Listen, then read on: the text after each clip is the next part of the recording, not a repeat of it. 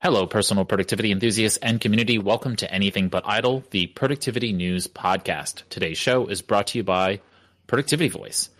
And I'm Ray Sidney Smith. And I'm Augusto Pinaud.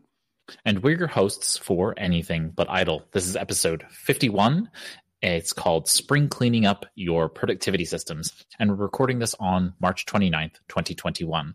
So happy Holi to those who are celebrating. Happy belated spring equinox. And uh, really, now is a perfect time uh, of the year generally to think about cleaning up your productivity systems really as the weather changes. For those of us in the northern hemisphere, we're having spring. Uh, for those of you in the southern hemisphere, you're having fall um, upon you. And so, uh, in addition to the productivity and technology news of the week, uh, we're going to cover this week our featured story, which is all about understanding what Microsoft Viva will mean for employees. And so, welcome to those of you who are watching us live. Feel free to ask questions and chat in the chat, and we'll be happy to interact with you there.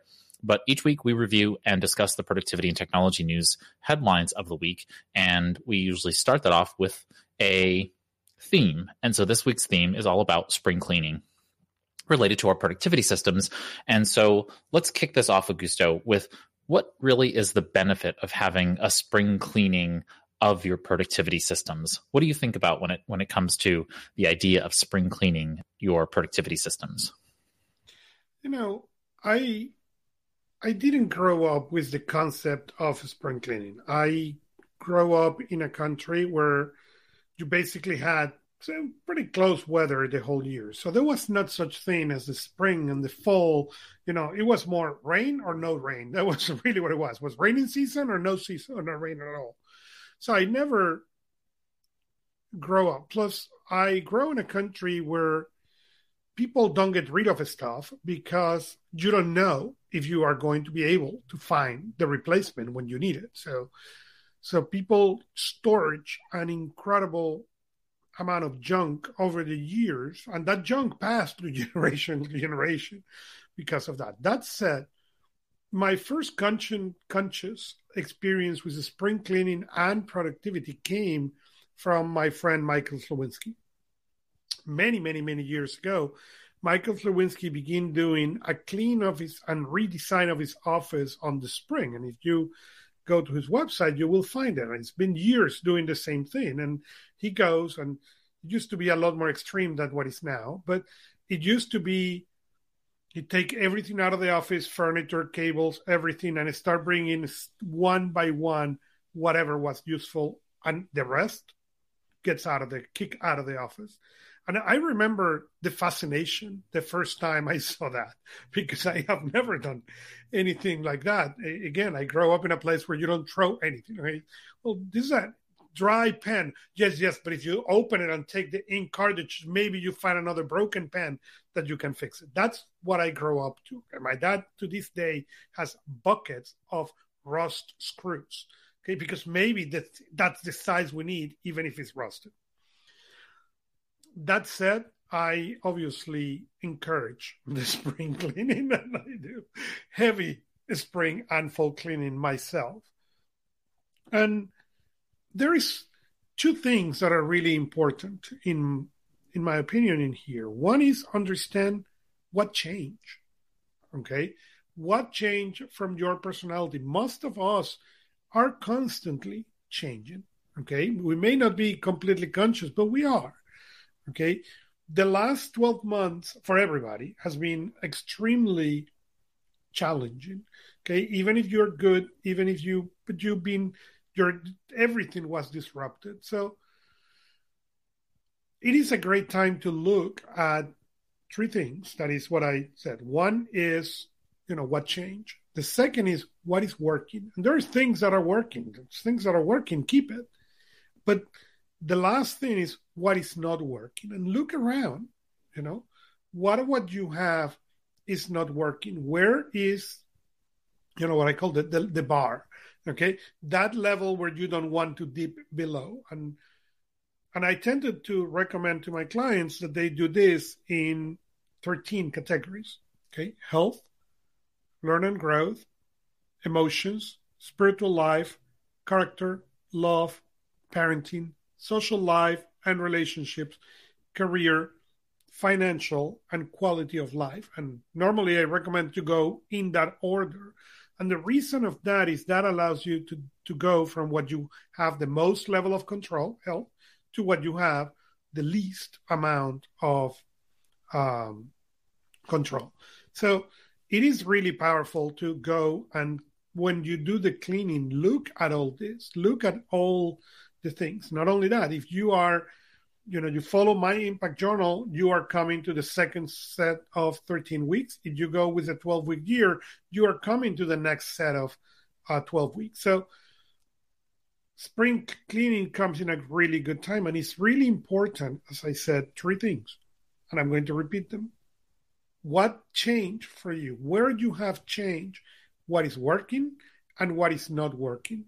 And I think everybody should go through this exercise at least once a year.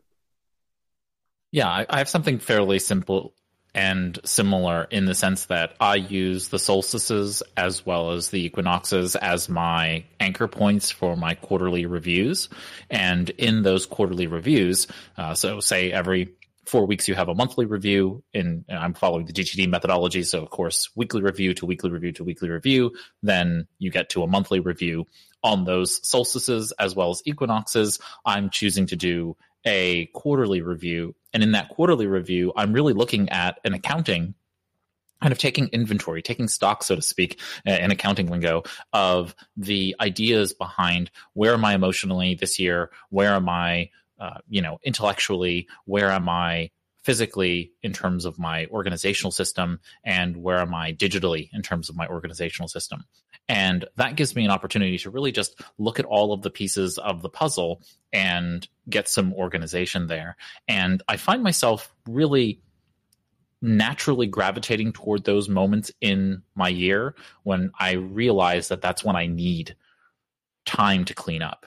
And it just happens like throughout the year. Now, for those of you who are maybe unawares, I do my annual review process in October leading up to November. So my personal year starts November 1. So that's right around that moment of the year where we're where we're switching. And so between those solstices and equinoxes, I'm I'm looking at it as a, a mechanism for starting my year for based on the seasons and seasonality around the meteor, meteor, meteor meteorological calendar. And um, and because of that, I I feel like I'm kind of more in tune with the movement of the planet and since i'm just a very science focused person i i want to i want to do those things based on what's really happening not the more kind of um i don't know banal concept of january 1 right so I just feel more in tune with those pieces. Plus, I was born in November, so I figure I'm starting my year when I started on the planet, not when not when someone else told me to. Uh, so, spring cleaning ends up being a really great place for me to be able to look at fine tuning during that that time frame. It's not dramatic in any particular way. It is just kind of a you know like a tune up. You you go take the car in for a tune up. You're just making sure that the pieces are there. But really, those fundamental four corners of where am I mentally, emotionally, you know, where am I intellectually, where am I emotionally, where am I physically organized and disorganized, and where am I digitally organized and disorganized, and those really help me clean up the pieces. Any final thoughts or tips for viewers and listeners related to their productivity systems and getting organized around, say, a spring cleaning? No, no, and I, I, you said something important. This is not a dramatical event. This is a tune-up. This is, you know, is what do you need to do to perform better? What do you need? What is the things? You know, it's like cleaning the car. Okay, you go and we all clean the car once in a while. Some of us clean it every time we get into the car. Some of us clean it every three weeks. Some of us clean it. Some of us don't clean it. Okay, but but but in general, you know, people have a certain interval that they go and clean the car. It's the same thing.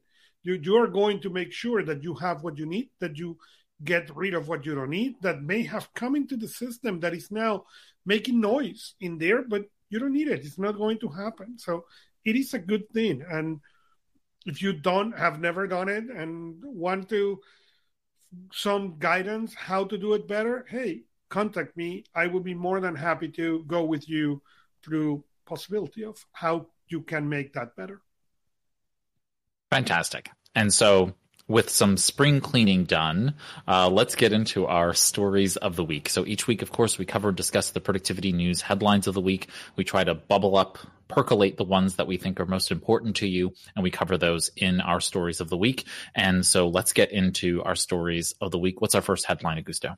So our first headline is Google made Wi-Fi better than Bluetooth, and the article is quite interesting. Talks about the new technology that Google is putting on their device that they can share things and they can be aware of how distance it is between one device and the other.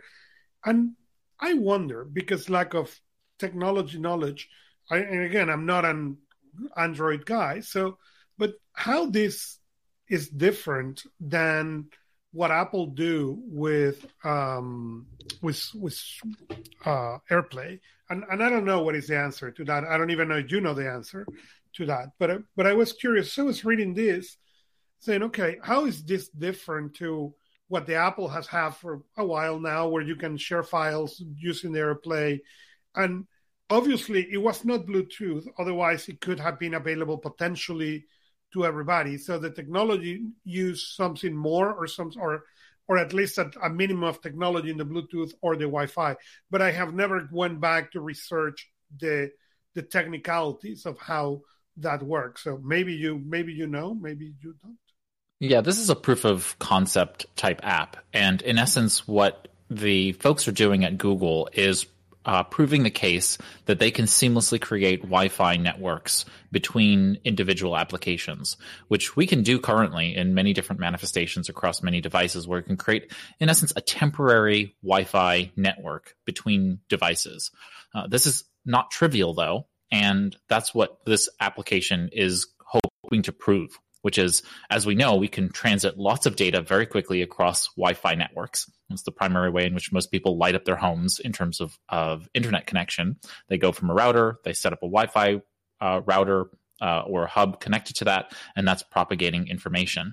What they're really saying here is that why do we need to connect um, with an intermediary like an individual router that is doing all of the handshaking necessary. Now, with Apple, with AirPlay, it's using multiple technologies in order to make that handshake happen. Today, that's how Android does it as well. If you wanted to be able to share something, you needed to, and Samsung does this on their devices as well. There needs to be this multiple handshake perspective to be able to have a secure connection. They're uh, now just deciding to utilize some of the Wi-Fi specs to be able to do that handshake without the need of other other technologies. Meaning that you and I, if we were in vicinity of each other, could now securely transit information between each other and not have to need our Bluetooth, which can, you know, be insecure potentially depending upon which version of Bluetooth my device runs versus yours.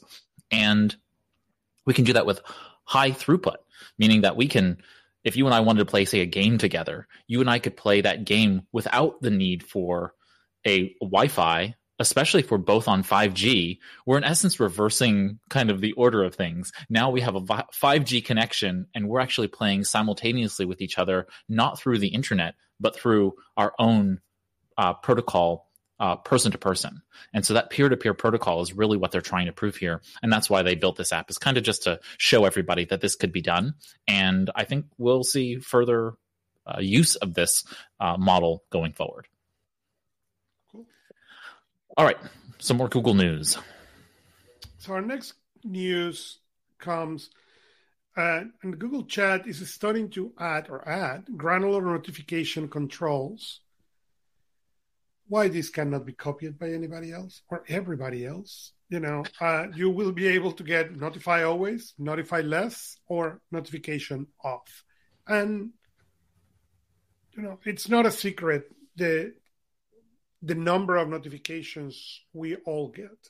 Okay, I I get notifications from Slack from from clients, from Google Teams from other clients, from you know text messages. It it can get really, really taxing. And it will be really awesome to be able to do this much more granular. You know, right now you are a binary. You can get notifications or not notifications. And it will be useful to be able to get you know, as it is envisioned right now, okay, that you get, hey, every mention that includes you, you will get the notification, but in, in at least on the middle tier, notify less. But if they just are talking, you will not get that notification. And that will be so useful to to everybody and to reduce the fatigue of the notifications because there is a moment that everybody just turn them off and can hear any one of them and then there is a risk to miss important stuff yeah, and so this is available to all tiers of Google Workspace, and those of you who are running in the Google Workspace space, uh, eventually, I presume this will come to Google's consumer, uh, you know, options. Uh, so the free tier of Google Chat, but the idea that you can go room by room and reduce the the number of notifications so that you can just overall have less noise and more signal I think is a great productivity boost. So I'm really glad to see it. I went through all of mine and I set all of my rooms to my notification settings, and I was very happy to to do that. I'm on the rapid release schedule, so I got the uh, the update almost immediately and, and decided to start setting them, and I'm glad I did. All right, in a rare move of of partnership, Google and Microsoft are teaming up on something. What's going on there, Augusto? Well, they they're really teaming on trying to make Edge and Chrome work, fix the compatibility issues, make things work much better. And you know, Microsoft finally went to Project Chromium, finally make Edge in Chromium, and they're really trying to bring it to the edge, trying to make things better, compatible for both. And I love the fact that they're doing this. How long is going to last? Nobody knows.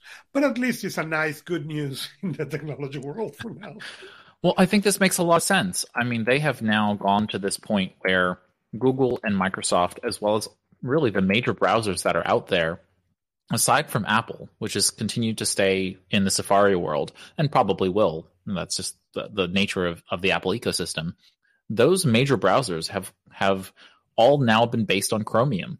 Uh, Microsoft Edge, Google Chrome, Opera, uh, Brave, you name it, they're all now based on the Chromium project, which means that they can actually coordinate some of these efforts and reduce the overall impact, which of course means for us a better, more seamless browsing experience. So, you know, I think that is just a great note all across the board. So going from Google and Microsoft teaming up to now Microsoft Teams. What's Microsoft Teams doing? Teams Display will now support custom backgrounds and live reactions to the meetings. Right. And this is for people who own Microsoft Teams displays, that is, the, the devices themselves. Uh, now, if you have a Microsoft Teams display, you will be able to have custom backgrounds and live reactions in the meetings. And so these are separate devices built by different manufacturers that allow you to be able to do that, which is nice because you might want to have a dedicated meeting device sitting on your desk and have that now put in a background so that doesn't you know have to show the kids pictures on the wall or whatnot that you don't want to show in a meeting. So really nice to see that. Of course these sorry. No i was just saying these features are already available in the desktop version so bringing them to the physical footprint of these uh, bespoke devices i think is just a great new tool. You were going to yeah, say and I and I think that's something that many people has learned in the pandemic, and and open really a market for these kind of devices because before this, you know, having the separate device to have the meeting where the meeting will not be distracted, where you can make notes, really make a difference in the productivity. You know, I have a couple of stations here in my office, and both have two two devices. So there is one device that only do the call that doesn't get anything else, and the other one where I'm taking the notes, sending the emails, whatever. It's happening on the interaction, but then it doesn't get camera on, camera off, camera on, camera off. You know? That it's annoying for the rest of the world who is on that meeting. Yeah, I'm really excited here because I have gone to the uh, step of I, I, just bought a new phone, and so I was I bought the new phone, and uh, because I bought it through the Google Store, I get Google credit you know, I'm I'm a Google One member, so I've been waiting for the credit to like show up in my account because now I have like enough money as credit in the system to then pay it forward and purchase a, a new uh, Nest Hub, whatever the larger Nest Hub is, Nest Hub Max or whatever, which has the built-in camera, which now means that if I have a Google Meet meeting or a Zoom meeting, now I can have that on the device exclusively, and it'll it won't be for business meetings, but it's like you know when my siblings we act, throughout the whole pandemic, you know my siblings and I have been meeting, uh, you know at least one weekend a month, maybe sometimes more often than that, uh, more often than that to just you know hang out and spend time and see the see the nieces and nephews and see the the fur babies, and uh, it's been really nice to be able to engage with each other in that way. But it would be nice to have that dedicated device that just can have everybody on the screen. And especially when I'm here at my desk, I can do that in that in that way. And or you know, if my mother wants to call me, she can call me from her phone, and it'll just show up on the display, and I can have now that dedicated uh, video device. So the more that these devices kind of make their way into your world, the more you see the use of them, and they become much more productive because you're able to do these extended things that you really wouldn't have thought about doing before the pandemic. And so I'm really I'm really pleased to see these new uses coming onto onto the market and the devices being able to have the capacity to do these kinds of things that I think I mean like you know AT&T back in the 60s was it you know they talked talked about the video phone concept in the in the future world uh, you know uh, uh, display and now here we are with truly the ability to now have face-to-face phone calls in in these devices sitting on your desk or on your kitchen counter or whatnot. I'm really pleased to see this coming up. All right, moving right along to some unfortunate news for Microsoft Cortana users, which is that uh, Microsoft has decided to announce that Cortana on Android and iOS will be discontinued. And so this has been in and in our discussions of certainly over the past six months. You've heard us talking about this, which is that Cortana is going away in the traditional consumer sense. And so just be mindful of the fact that you're going to see more and more of Cortana disappear from the front end of Microsoft. And that means on the enterprise side, you'll see more of Cortana being baked into other things. Uh, but the reality is, is that Cortana's days have been numbered for a long time. Microsoft just hasn't been able to challenge Google Assistant or the Amazon line of devices or the Apple uh, Assistant. And so here we are with Cortana really um, getting another nail Sorry, that's put the into only word you can say freely on a podcast and will not wake up anybody's device. I don't understand what you say has been numbered. We're numbered even before it was out. But okay. I was actually very pleased with what Cortana could do in the early days, and uh, and so it's sad now to see that it they they scaled back. I mean, it's very similar to the Windows Phone concept. You know, Microsoft really made a strong play at it early on and they saw the lack of viability and, and pulled back. And I felt as though they could have probably pushed forward a little bit harder and maybe made, maybe they wouldn't have been the dominant phone on the planet uh, ever, but they could have been a third of the market, maybe 20% of the market if they really kept pushing some, some uh, there. But the reality is that, you know, Microsoft is playing a much bigger game than simply, you know, playing on the consumer market for mobile devices. So all right, a little bit of hacking news, a little bit of Grammarly. Let's do let's do the hackers news. What's going on there? Oh well, you know, hackers has been, you know, using infected websites to getting into iOS devices. There is a new iOS that update that came out, an emergency update, uh, 14.2.1. So if you have not update, please do. And yes. this is that was 14.4.2, right? 14.4.2 yes yeah yeah and I, I got that update and i've i've applied my patch yeah. so so if you have not apply your patch and you know it's it's really the, the only reason this news was there was to really tell people if you have not update your patch yeah, and while while I'm on my soapbox here, really quick PSA. Uh, today I got an email from some random uh, person, not random because I knew the person, but ever so vaguely. And it's one of those clear scams where someone's email was compromised and they were sending me a message. Oh my gosh, you know, this thing, this situation's happening. Can you, can you uh, purchase a gift card on my behalf and I'll reimburse you? That kind of scam nonsense. Just note that I've been hearing a lot of people experiencing this recently. I don't know why, but just anecdotally, I've heard a lot of people telling me, Hey, I recently got this. And I've had to tell them, just delete the message. You know, do not respond, do not allow, you know, do not do anything. Don't click on links uh, because it just seems that it's a, it's happening a lot more for some reason. That being the case, if you get any emails that just seems strange that someone's asking you to do something that would be weird, uh, now is the time to be a little bit more scrupulous with regard to the email you know study a little bit more contact the person via some other method like calling them or messaging them through twitter or something like that to see whether or not they are actually the person sending you that message because it's likely not. It's likely some kind of hoax or spam. All right moving right along to grammarly. Well grammarly now have available for ios and iphone a tone detector. So they will grammarly it's fantastic. It will fix your grammar fix all this.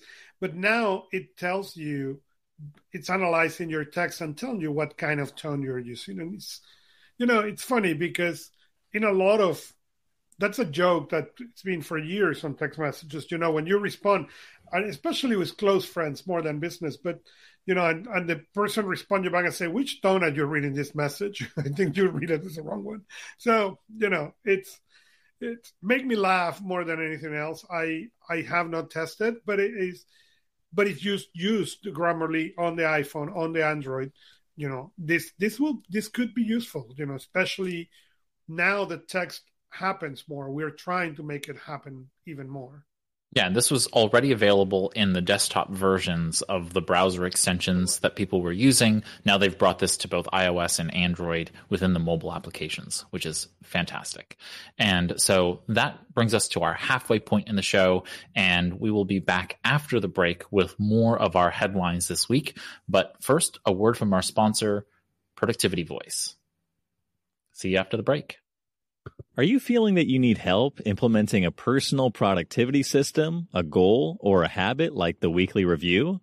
Do you need help making your current system more robust? Do you want a quick checkup of your current systems to ensure they are the best solutions for you? With more than 20 years of experience in technology, personal productivity, and GTD, Productivity Voice can help you review, renew, create, or fine tune your system and your personal productivity. Visit productivityvoice.com forward slash anything but idle for a free 30 minute consultation. Let's achieve more, enjoy more, and feel more wins in the game of being productive. Head over to productivityvoice.com forward slash anything but idle today. And now back to the show. Welcome back, everybody, to Anything But Idle. I'm Ray Sidney Smith, and I'm with Augusto Pinaud, and we are starting our second half of the show with more headlines. And so, with that, Augusto, what is our first headline in our second half of the show? The first headline is an article from Leah Nijoki that says, How I skyrocket my productivity without burning out. And there's a couple of things I like about this article you know and it's the fact that she openly said not all productivity strategies work with for everybody. And i think that's so important because we tend to people tend to believe that because it worked for them it will work for for everybody else. Or because you prefer to work you know as i do on ios then the other platforms are not as powerful and far from the truth. So anyways she goes into this article, talks about, you know, a couple of things. She talk about the Parkinson law, uh, the Parkinson law, okay, that is work it will expand to the time available for its completion. You know, most of our listeners has listened to that, experienced that, and suffered that. okay, um, but uh, the other one she she mentioned is one that she calls the 85% rule. And it's you dedicate 85% effort towards whatever you are doing instead of 100%, and you get the work done without uh, burning out. And she called win win. I. I don't know. Uh, um, I don't. I, I don't know about this working eighty five percent uh, or to my eighty five percent. I don't know if you know. I remember in my sales years, you know, you used to say that 95% and zero is around the same. So No, but she's but she's but she's really saying. I mean, the article it, she goes into this, and I and I actually appreciate her explanation here because what she's really saying is that sometimes when we think we have to push hundred percent, we're really saying to ourselves we need to push hundred and ten percent. Especially those of us who are productivity minded, we hold ourselves to really high standards, and that gets us from starting in the first place. And so, what she really is saying, if you set the bar lower, you're setting the standard for failure lower and therefore some of the pressure gets relieved. And from my perspective it's just about starting. And so this is a gimmick to be able to get you started. But if it's effective for you i have no problem with that. And i think that's where she's getting at is the starting component not the completing component. She's she's worried about starting. Well, maybe maybe. And she goes with the other thing you know do it for five minutes or set up the five minutes. Maybe maybe you're mm-hmm. right. I again was a good article good to read but I don't know about yeah. some of those things. and I also actually really enjoyed, you know, she talked about Mark Manson's concept of finger reading. That's where she learned about it. I mean, I learned about it back in the, uh, you know, uh, late 80s, early 90s. Uh, and so, uh, but the idea of using your finger as a guide when you're reading, it's a, it's a phenomenal tool for those of you who are um, having issues with regard to reading. And what we don't realize is that many times when we're reading, we are distracted or distractible. We're interrupted by things. And so having your finger kind of identifying where you are not only allows you to be able to stay focused, but it also actually allows you to speed up what you are reading because you don't realize how slow you're reading something until you see your see something moving across your eyes are not necessarily designed to read so to speak right they're they're designed to take in visual cues and do what it needs to do but reading is is a is an is a skill that if you don't if you don't read a lot, you're going to have uh, issues with obviously reading efficiently. And so the finger really gives you a chance to build up those muscles for being able to read efficiently. And so it's a, it was a really good tip there uh, for being able to do finger reading. So just like following the line you're reading and effectively um, going across the line really does help train your eyes, uh, especially um, if you have say you know a particular lazy eye, that kind of thing that that doesn't quite track at the same speed as the other eye. Uh, those can be really helpful for being able to give you a visual cue as to where you should be focusing your attention. That's really good. Okay. Uh, next up, we have a next, tool. Next up is a tool from Neurosity. And Neurosity basically came with a device called the crown. You put on your head, will be measuring EEG, will measure your brain wave, and it can tell when you are distracted, when you are focused, and connect with your Spotify. So it helps you.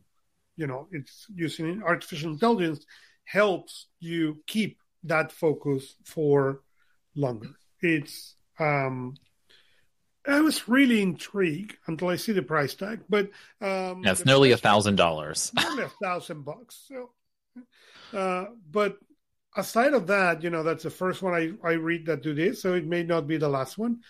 But aside of the price, it was really interesting to to see. You know, it is it is really interesting how these devices and how these measurements and all this are coming to our day to day life. You know, what all the things that you can now measure on an Apple Watch or or an Android watch or an Android Wear. and where we are going to take or we are taking it. And that's really really fascinating for me. Um, so let's see where this technology takes us and what's going to happen next. Yeah so i would give a comparison between the the Crown, which is a thousand dollar brainwave technology, to the Muse and the Muse Two. Uh, this is a headband that does the same thing, not the same thing, but it, it basically does brain sensing technology in some way, shape, or form, and allows you to be able to meditate and use it for all kinds of other purposes. So I would look at the Muse Two. That's running you only two hundred odd dollars USD. So it's definitely worth, uh, you know, thinking about that product over the others. I know some folks who have gotten the Muse and have been very pleased with it. Uh, but the idea is is that it allows you to meditate and you know use it in that in that way. I'd be curious to see whether or not it actually can connect to music over time. I, I, haven't seen anything about it connecting to music other than the guided meditation that's built into the application that connects to it. But it has an accelerometer, it has a pulse oximeter, it has, uh, you know, the I, am not sure whether it has an EEG in it, but it has some kind of you know um, measurement for uh, for heart rate. And uh, so it's it's a pretty neat device and again predominantly focused on meditation and focus. And so i'm i'm just curious how the crown and the muse match up or the muse 2 match up to each other but i would go with something more like the muse over the crown because i can just play music I don't need someone to play Spotify for me. Uh, so I don't really see the see the great use there. All right, moving right along to our next story this week, which is a lot of woo woo probably works. What's that all about, Augusto? You are muted. I almost made it an hour, no, 35 minutes. Anyways, it talks about how some, you know, it is it is interesting because it talks in this particular case about meditation, Reiki, energy healing, uh, but then it goes to really where was interesting and are things that work before we know how they work and and how acceptance of new ideas is the last things that happen you know and um talks about this the stage and stage one nobody knows. Stage two you know some people do some people don't you know. Now some people start believing this work and stage four you know years of research finally make it to the world.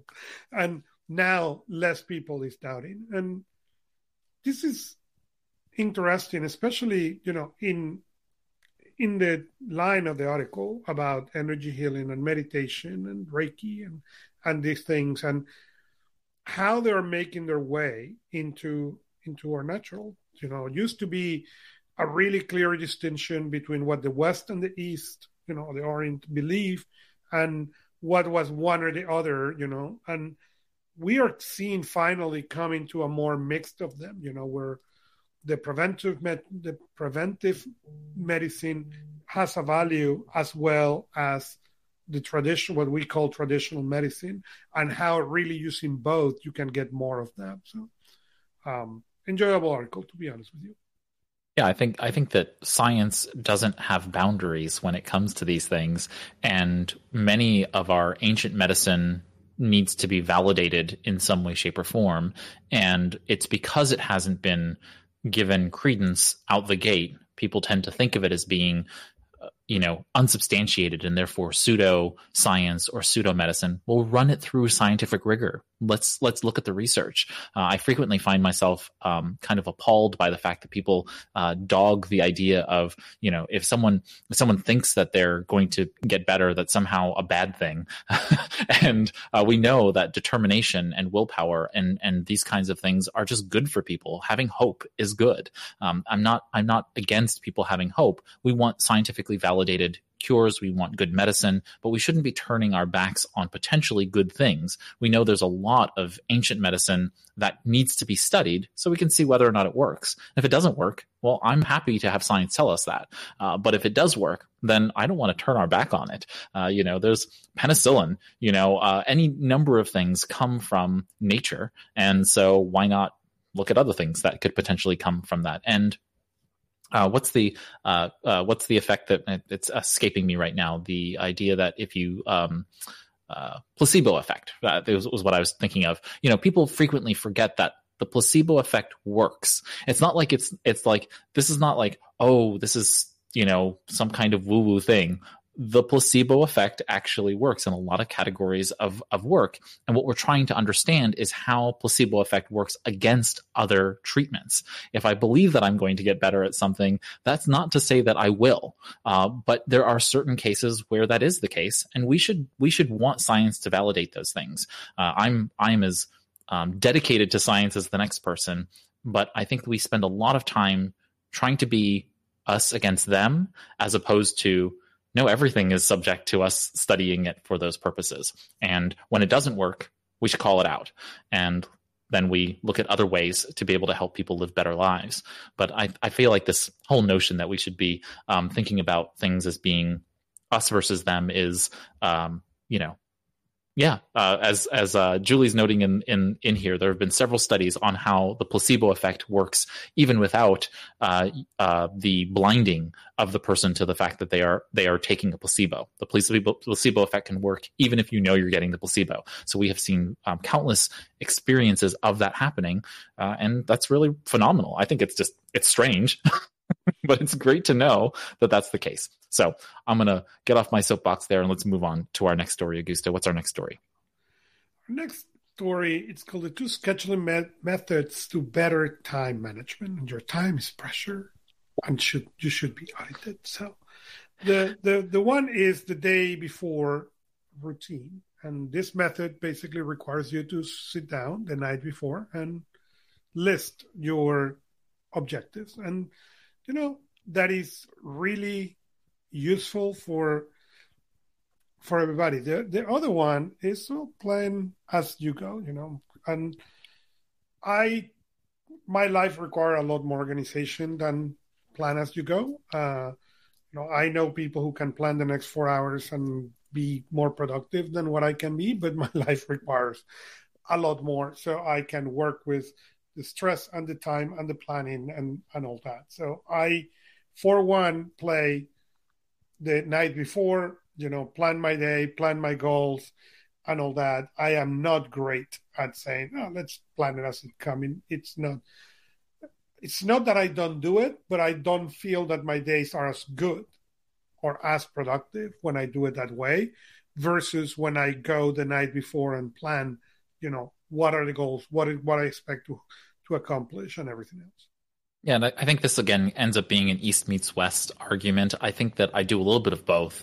I follow and uh, have always adhered to the idea of planning at the end of my day for the subsequent day, so I have some closing up of my current day, and even when my days have been of late ending very very late uh, i still spend the time to just close up my day uh, but then throughout the course of my day i'm still doing the practice of really checking in with my work where i am and uh, making course correction making adjustments as i go and i think you're doing the same thing i think that what they're really talking about is being a little bit more loosey goosey with regard to how they're working Correct, and that and that's and I, I the, the the readjusting need to happen. No plan, you know. They said that the rocket to the moon is adjusted every sixty seconds. Okay, it's you need to adjust your day with you plan and you adjust through the day so you can get to the end of it.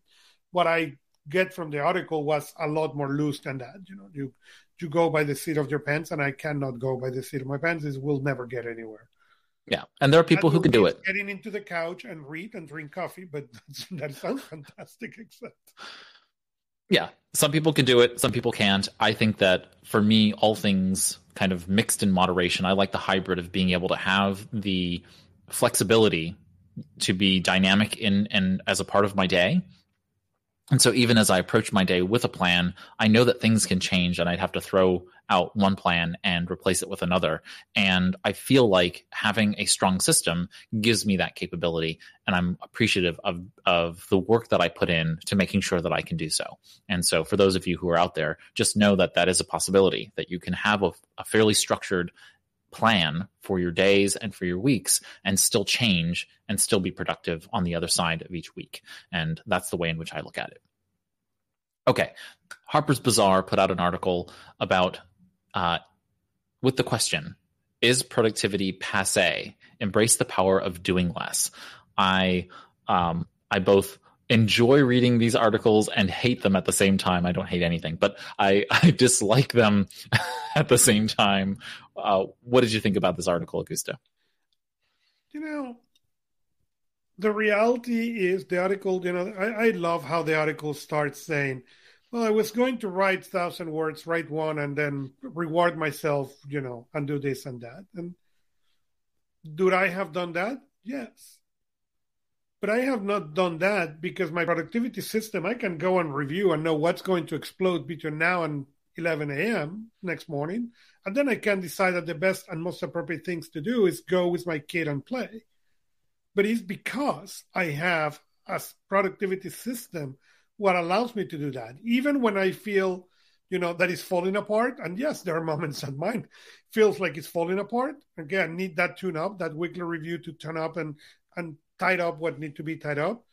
It is really that what allows me to have that kind of flexibility and what allows me to enjoy flexibility. So these articles, you know, it is they're okay, but they are really looking into how can I get three more readers, and I don't know. I believe you need some kind of productivity system. If you want to to get things done. And yeah, I understand not everybody wants. If you don't want to, great. But if you want to get things done, you may need one. I think that the central thesis of the article was that uh, there's a sense of mindfulness that is afforded one when you take the means to get there. And for me, having a productivity system is what facilitates my ability to do that. Uh, frequently, as David Allen says about the getting things done methodology, which is that getting things done is not so much about getting things done as knowing what you're not doing. And my ability to be able to set things aside gives me the ability to focus and be present. And if presence is kind of the aim here, then I'm not quite sure productivity is passe for me because productivity means my ability to be present. I don't have to think about all of the other things that I would, could, should do at this very moment because I am here. And by being here, I don't have to be anywhere else because I have a good system in place. And that's truly what I define as productivity in my own world.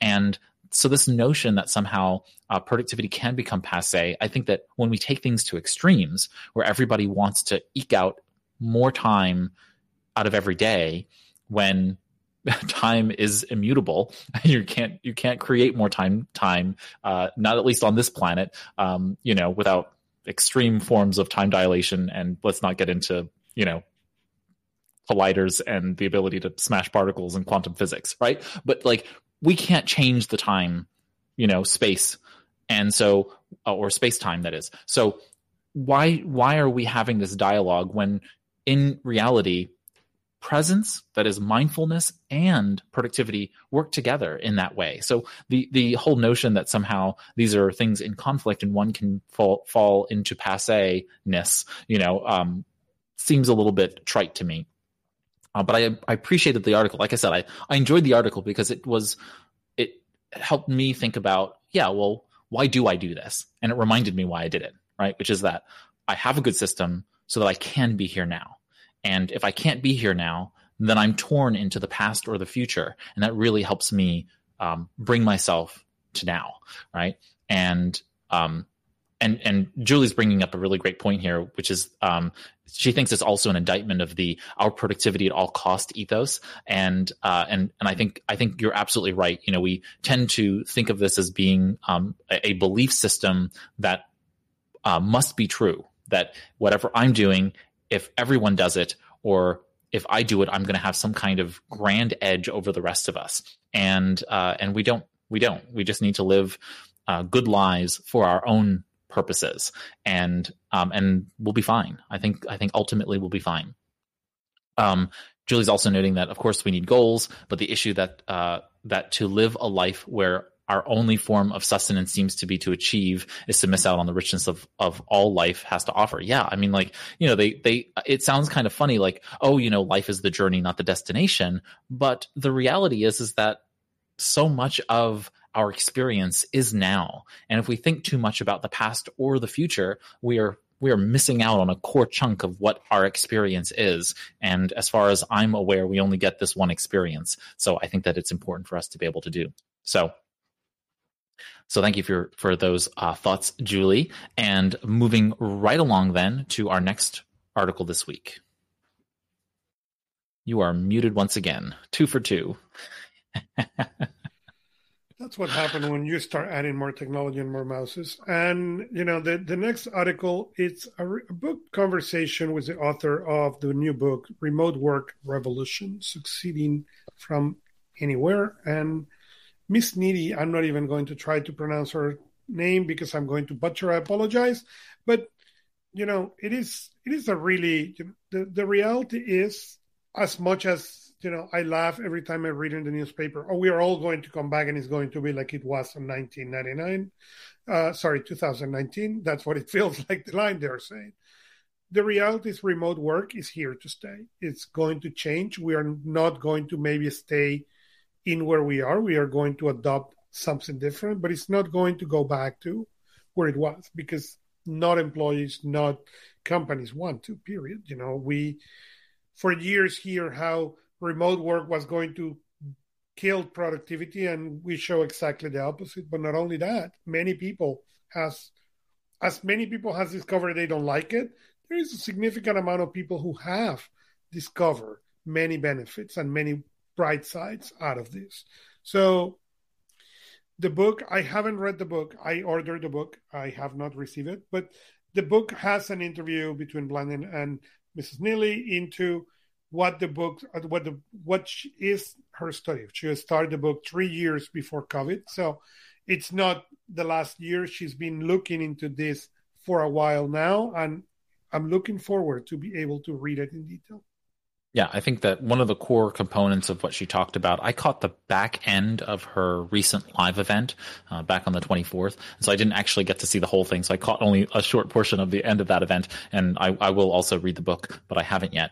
And the notion behind it all, though, is that she really talks about trust as being a core component of how you go into a virtual world. And I couldn't agree with her more. I think that if employers uh, can learn to trust uh, performance and and trust outcomes as opposed to you know time in butt uh, you know butt in chair time in essence uh, you know like that's that's got to really be understood on a fundamental level as not being an appropriate measure of of what is labor productivity today and so I'm really pleased to see people have been working on this. I'm pleased to see this uh, this researcher coming out and putting out more material on it, and I'm looking forward to reading the book. All right, next up, we've got two more stories in our headlines I, this week. I love the title of this one: Five Ways to Find More Time to Read. And you know, I can get any help that I can that I can find to read more. I love to read; is one of those things that remove stress for me. So I I love that and you know, they talk about the five things they mention is set a reading goal, drop the false, you know, should be reading notions, you know, enjoy the book. And read variety, read whatever you want, you know, use the other side of the, the screens, you know, nudge your habits and track your progress. And track your progress, when I read that, remind me, you know, we have um old Amazon Kindles for for our kids, and and the reason for that is they are allowed to take it to bed. I don't need to be worried about they playing, okay, those devices, they can read books or nothing. and I have it. Amazon has a great thing for listeners whose kids that is called Kindle Kids Unlimited. So they have access to a significant amount of books plus the books we buy. And last year, at the end of the year, the teacher asked us to send a report of what my son had read. Okay. And uh, I wish to tell you I knew exactly what he was reading. Okay. But that was not true. But when I went to Amazon and pulled the report, the teacher was impressed. How much this book? Because it's the only thing they can take to bed. So the reason I began reading digitally before Kindle and all that was exactly that. I can carry that book to this day in my pocket. So we have with reading and writing sometimes a wrong perspective that we need a long period of time to make it happen. And yes, sitting in the couch with a big cup of coffee and read for two hours is still one of my favorite things to do. How many of those two hours blocked I have? Not that many. How many 15, 20 minutes blocks I have? Many more. How many five minutes to 10 I have? Even bigger in the in number. So set that reading goal, you know, enjoy it and find when you can look for those pockets of time so you can read more. Yeah, a couple tips here. One is have a dedicated time to read, even if it is just 10 minutes a day. Uh, I think it's helpful to have an anchor point and you can always move that time around and, you know, try different times to see what sticks for you. I am a huge fan of the single purpose device that is the Kindle and whether that's a Nook or, you know, whatever other e-reader you use, having that limited function single purpose device is really powerful. It tells me that when I'm reading, I'm just reading and it allows me to take notes. It allows me to highlight items, but I'm not doing anything but reading. And that's very, very helpful for me in terms of context. Yeah. And, and it's funny because you, you have said this about your Kindle you know, in this show and many shows. So I pull mine out of the dust and set the rule that the the, the, the iPads don't go to the they're not allowed in in the room anymore. And I have been reading a lot more too because of that. So I tend to read when I go to bed, and not having the iPad give me that, give me more time to do that. So. Absolutely. And then finally, I always talk about the idea that you can have multiple books in process. Now, what I try to do is I try to keep those multiple books in different categories. So I'm not going to read multiple uh, fiction books because you're gonna you're gonna have a difficulty tracking the storylines, the narratives of multiple fiction books, or at least I have difficulty in that way.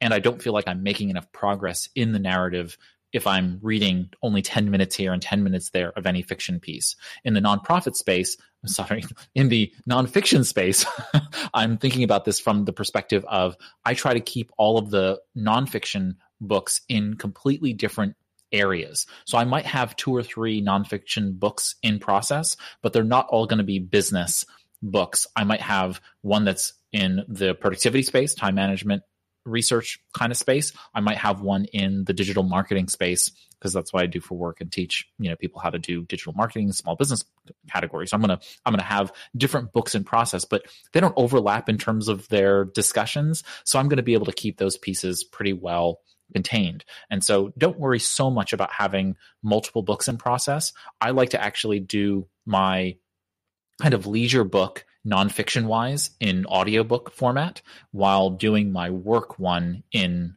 Kindle format that's reading only. Uh, and then my fiction work, I tend to read uh, on on the Kindle, and so I'm reading, reading it, not listening to it. But sometimes I might listen to it and read it as well. One quick tip is that if you do find yourself not having good concentration, download one of the library applications. Libby is the most popular one that runs on the Overdrive system, but there's Hoopla and there's other ones out there. You can frequently get the audiobook application associated with the book you're reading. So it's actually reading it to you while you're reading it on page. And you can just click it up a couple notches from 1x to maybe 1.25x or 1.5x. And now you're reading just a little bit faster because you're pacing with what you're hearing against the page. And that, of course, increases your reading speed over time. So just some helpful hints to get a little bit more reading in than you might otherwise. And I know a lot of people struggle with distraction and interruption and being able to have that audio facilitating and supporting you while you're listening, while you're reading, that is, can be uh, really helpful. All right.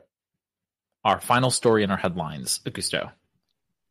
So the final story is how to manage your personal use of the internet in the workplace. And it's a really in-depth article with the risk. And I don't know how relevant is still anymore in the sense that everybody has a computer in their pocket, or most people have one, at least in the United States.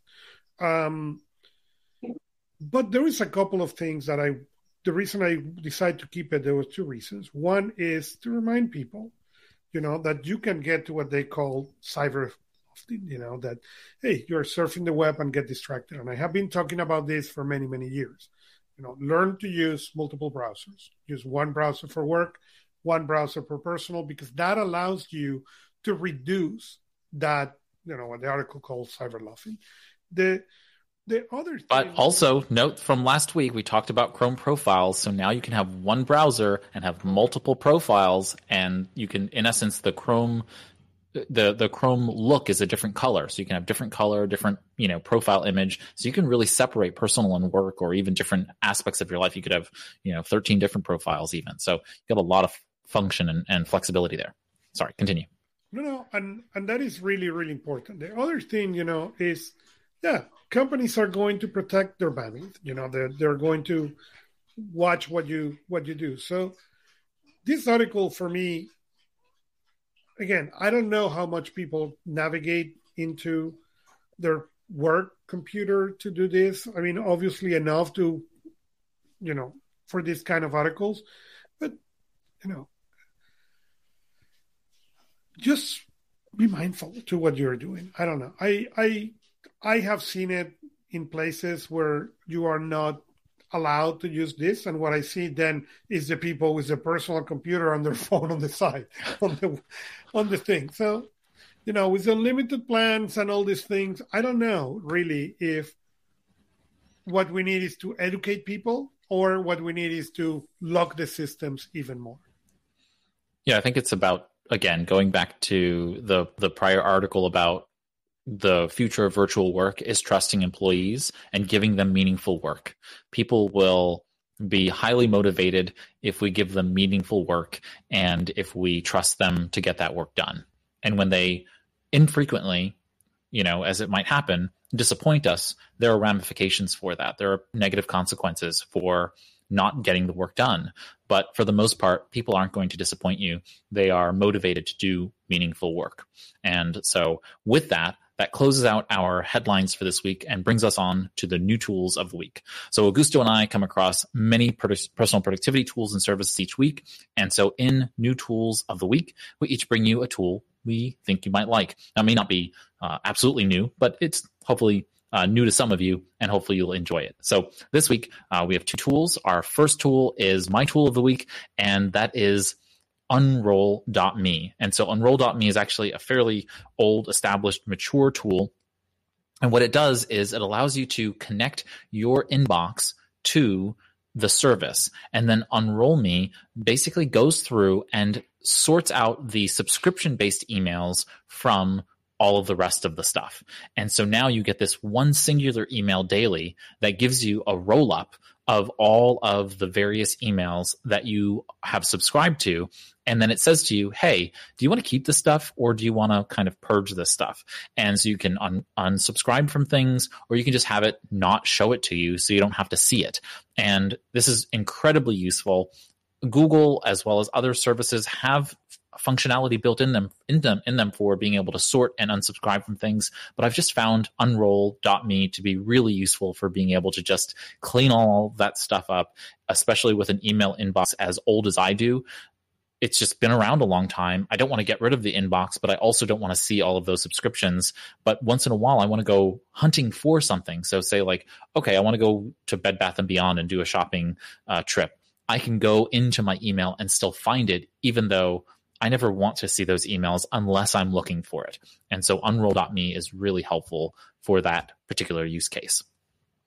All right, Augusto, what is your new tool this week? I think you are muted. Three out of three. You know, that's strike out, right? Then. I get booed out of the show.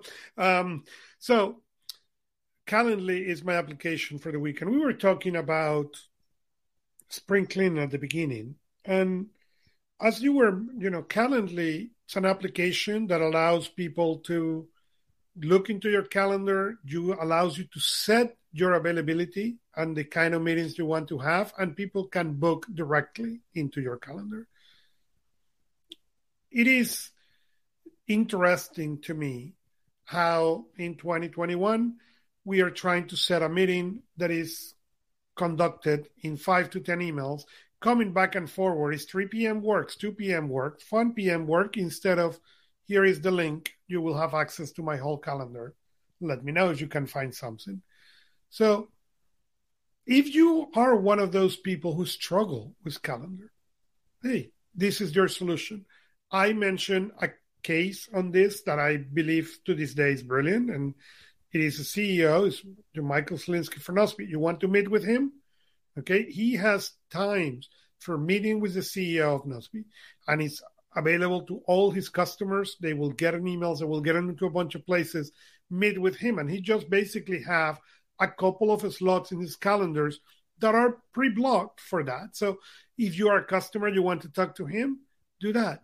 Imagine, you know, for our listeners, how many people can now come and have that conversation and what you are going to gain out of having those really valuable conversations with clients, with clients, with friends, everything else. So I use Calendly. If you ask me, let's meet, I will forward you a link. And you can now look at my calendar, look at yours, make your best decision without every party involved into that decision. Fantastic. I use something akin to Calendly and have for many, many years, and uh, it just saves so much time. It really does. And I've, I've only had a few instances of people not wanting to use the tool, and really, it's just a matter of if if four people every year don't want to use the tool or are you know technologically not sophisticated enough to be able to use the tool that's only four meetings that i have to manually schedule versus the hundreds of meetings that happen throughout my year that just get automatically placed into the calendar based on my rules and my approval of those calendar events with just seamless capability. So tools like Calendly are such a great time saver. And, uh, and, and yeah, I just can't, I can't say more, uh, highly of using tools like Calendly that get you, uh, things onto your calendar. So with new tools of the week out of the way, let's move on to our featured story this week, Augusto, which is understanding Microsoft Viva. Oh, I thought I had strike out and didn't need to talk about Microsoft. I, I try, I try. Uh, so Microsoft Viva, there's a long article in Tom Talks talking about the what they know and they have found, and we have continued finding about Microsoft Viva. But basically, Microsoft Viva will be four products: connections, insights, topics, and learning. So one dedicated to culture and communications, when they're going to try to integrate Teams and Yammer and some of those tools that they have acquired over the years. Productivity and well-being, where you're going to get analytics stuff, knowledge and expertise that I'm going to assume that is a version or the version, new version of lynda.com acquired by LinkedIn and then acquired by them. And finally, skill and growth. So they are going to have these four modules that you will be able to add to your Office 365. And hopefully, it's going to allow your employees to have a much more complete Microsoft experience. Yeah, so they're calling this an employee experience platform or an EXP, and they're really bringing all of these communications, well-being, learning, and knowledge discovery tools into this one kind of brand. And there will be a, a, wide variety of different plans for the various modules that will be included within Office 365, Microsoft 365, as well as Exchange. And my greater curiosity here is that with these four different fundamental groupings of tools, I, I'm I'm just really curious where Microsoft sees this fitting in the grander, really corporate ecosystem for employees. And I'm I'm just fascinated by what they really feel like this will do for employers to help employees be more productive. And from my perspective, there are a lot of pieces here where really the ultimate goal is to collect data about employees so that they can provide them with information and surface that information appropriately like in a in an appropriate time frame so that employees can then engage with that content which will then give more data to the system which will then help both individuals as well as the employers the managers and the employers see whether or not that makes people more or less productive.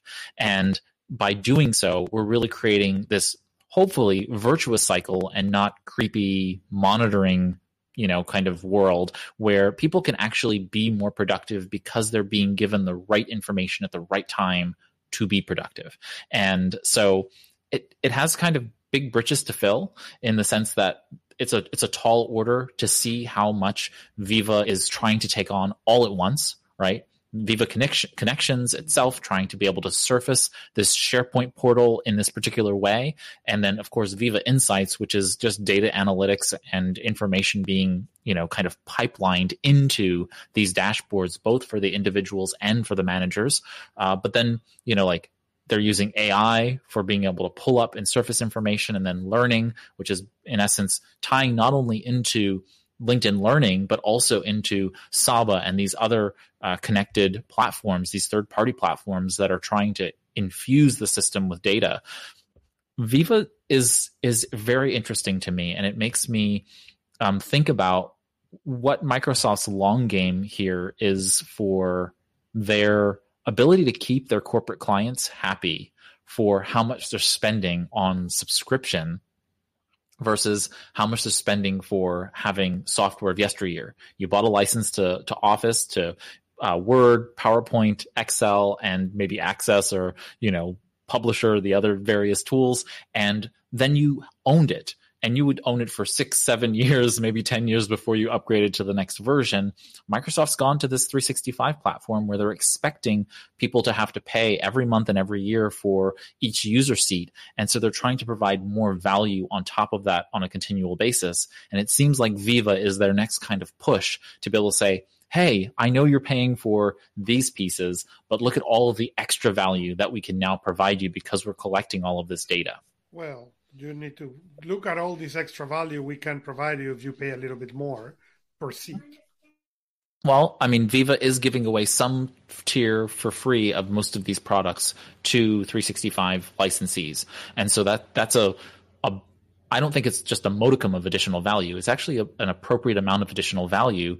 And then they're saying if you want more, if you want to really go deeply into this, then you can go ahead and upgrade to get greater features. I, don't think I have a problem with that. I mean, it obviously costs money for them to be able to make these platforms, you know, run and stay uh, sound. And so I see Viva being a really interesting platform I don't know if I were an employee that I would certainly like it as much from the perspective that it does seem like they're collecting a lot of data about me and it kind of pushes up against my creep factor. Like it seems creepy. Um, but at the same time, I also, if it gave me the data analytics that I'm really interested in seeing, if I worked in a complete Microsoft environment, I kind of want to know that data. And that's me personally. I like to see data. And so I feel tugged by those two competing forces. I agree. I agree. It's going to be a matter if they make it actual virtuous or vicious. Again, that's up to the employer, right? I, I, think the employer ultimately makes that decision. Microsoft is just providing the platform, and uh, you know they're providing the hammer. What you do with the hammer uh, is unfortunately up to the employer here. And so, good employers will not abuse this, uh, but we're obviously, you know, give it six months, give it nine months. You, you'll hear us talking about how employers are either using this for good or for ill. It's just going to come out in the wash. So, if you are an employer and you're listening to us, uh, feel free to just not do creepy, stupid stuff. Uh, with Viva, and that will uh, probably keep you out of us talking about you on anything but idle in the future. With that, Augusto, any final comments or thoughts about Viva? Well, then, with that, we've covered the productivity news for this week. We've done it again. Thanks, Augusto, for helping me each and every week bring anything but idle to listeners. Hey, it's my pleasure. It's always fun. Fantastic. So that's Augusto Pinaud, and that brings us to the end of our show. If we missed a story, we do collect additional stories. We don't cover every story on the show every week. Uh, we do put those into an extra story section in our show notes. But if we did miss a story for some reason, go over to anythingbutidle.com uh, and you can go ahead and uh, let us know either by visiting the episode page or you can go to Twitter. We are at anything but idle. You also can find Augusto and myself on our on our individual Twitter profiles, but you can go to anything but idle. You can tweet or DM us there. We'll see the messages. If you have a question or a comment about anything we discussed uh, during the show, please feel free to leave a comment on anythingbutidle.com on the episode page. So this is episode 51. So if you go to anythingbutidle.com forward slash 051, you will find the episode. It'll just naturally take you to that episode page. You can go ahead and leave a comment or question there. While you're on anything but idle, you'll also find our show notes, which includes links to all the stories we covered this week, including the extra stories, tools of the week. And so our new tools of the week are, are, are there and a text transcript that's provided both in PDF for download. So you can download it and listen along on the page, or you can actually click on that little read more link on the anything but idle page and it'll actually expand the transcript. It's a machine generated transcript, but it'll help you get along and know what we're talking about as you're tracking along with the audio in the episode. If this is your first time listening to us on the live stream, feel free to click the subscribe button. That'll help get you notified about future live shows. And then, of course, if you're listening in the podcast, feel free to subscribe, follow, whatever the terminology is these days. Uh, but it allows you to be able to, for free, download or access new episodes when we put them out. And we put them out the day after we do the show live here uh, on Mondays. So thank you everybody for uh, watching and listening to anything but idle each week. And so with that, uh, see you all next time here on anything but idle. Here's to your productive life.